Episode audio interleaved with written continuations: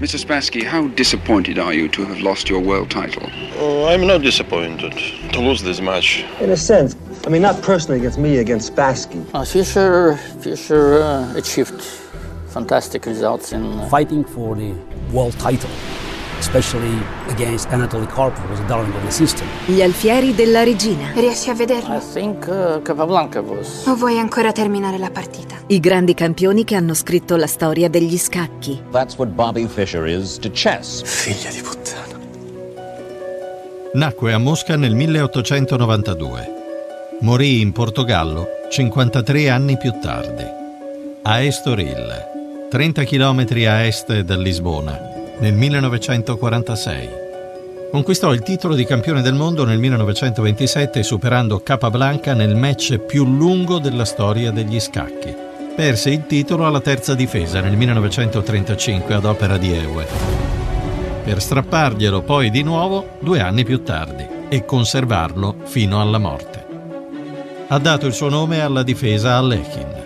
Beh, basterebbe questo per descrivere Alexander Alexandrovich Alekhine. Re in A2. Ma riprendendo una descrizione dalla controcopertina del libro La diagonale Alekhine di Arthur Laroux, aggiungiamo che aveva occhi d'acciaio di un azzurro molto pallido, penetranti come aghi, e la bocca piccola e stretta tradiva un carattere rigido, alimentato dalla vanità e predisposto a frequenti scatti d'ira. Alekin aveva un carattere marziale, mitigato da gesti affettati da moscovita di nobili origini. Fece il suo definitivo ingresso nell'aristocrazia scacchistica nel 1927, quando a Buenos Aires si aggiudicò il titolo di campione del mondo. E il re resterà da solo. Sconfiggendo José Raúl Capablanca, elegantissimo cubano che dominava la scena da quasi un decennio. Due uomini, due campioni che non potevano essere più diversi l'uno dall'altro. Capablanca aveva un talento naturale, purissimo, cristallino. Sembrava che giocasse senza fare nessuna fatica. Alekin si è dovuto applicare con tutto se stesso, con uno sforzo, una dedizione, una pervicacia che non ebbero pari. Matto in quattro mosse dalla posizione davanti a te. Sadico degli scacchi finiva per umiliare i suoi avversari con il suo attacco a sorpresa mirava ad atterrare e distruggere chi si trovava davanti, dall'altra parte della scacchiera. Si preparava con cura all'incontro, studiava tutto degli avversari, le aperture, il mediogioco, i finali di partita. Ma chi era davvero Alekin, questo genio che padroneggiava mirabilmente le mosse sulla scacchiera, ma non altrettanto quelle sul palcoscenico della sua vita e della sua epoca? Se gioca il cavallo, finiscilo con un re torrepedone. Beh, in Russia era stato campione nazionale e insieme giudice istruttore della polizia criminale di Mosca. Svolse le mansioni di interprete presso il Comintern, l'internazionale comunista, e stando a quanto alcuni affermano, fu anche una spia, scampata a una condanna a morte grazie all'intervento niente meno di Trotsky.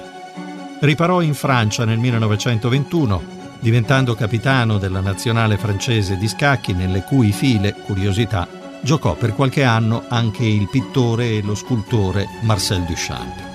Accanito bevitore, Alekin non aveva quel che si dice un buon carattere. Trattava spesso le persone come fossero semplici pedoni sulla scacchiera, si disse.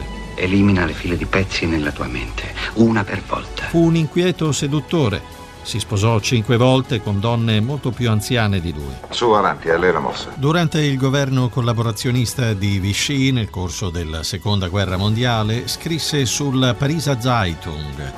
A me la mossa. La rivista tedesca della Parigi occupata, una serie di articoli in cui tratteggiò le differenze tra lo scacchista ebreo e quello ariano.